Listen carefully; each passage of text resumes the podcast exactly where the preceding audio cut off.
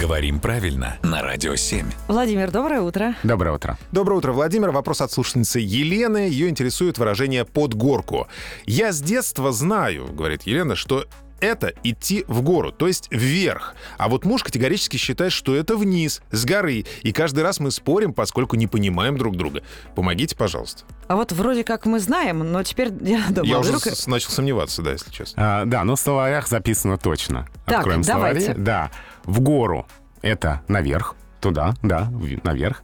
Под гору, вниз, под уклон. Вот можно запомнить под гору как под А уклон. как то бы есть под горой вниз. внизу все. Да, да. это направление. Направление, да. Если в гору вверх, под гору вниз. Вот не хочется, конечно, признавать, да, но Елена, получается, наша слушательница не права, да? Ну, так бывает, в конце концов. Поэтому и создана наша рубрика «Говорим правильно», чтобы помогать всем в таких вопросах. Муж ликует.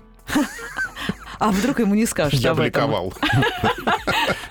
А получилось, как я Блик- блик- бликовал. бликовал, да, да, да. Не бликуй, Юра. Э, Постараюсь. Владимир, спасибо большое.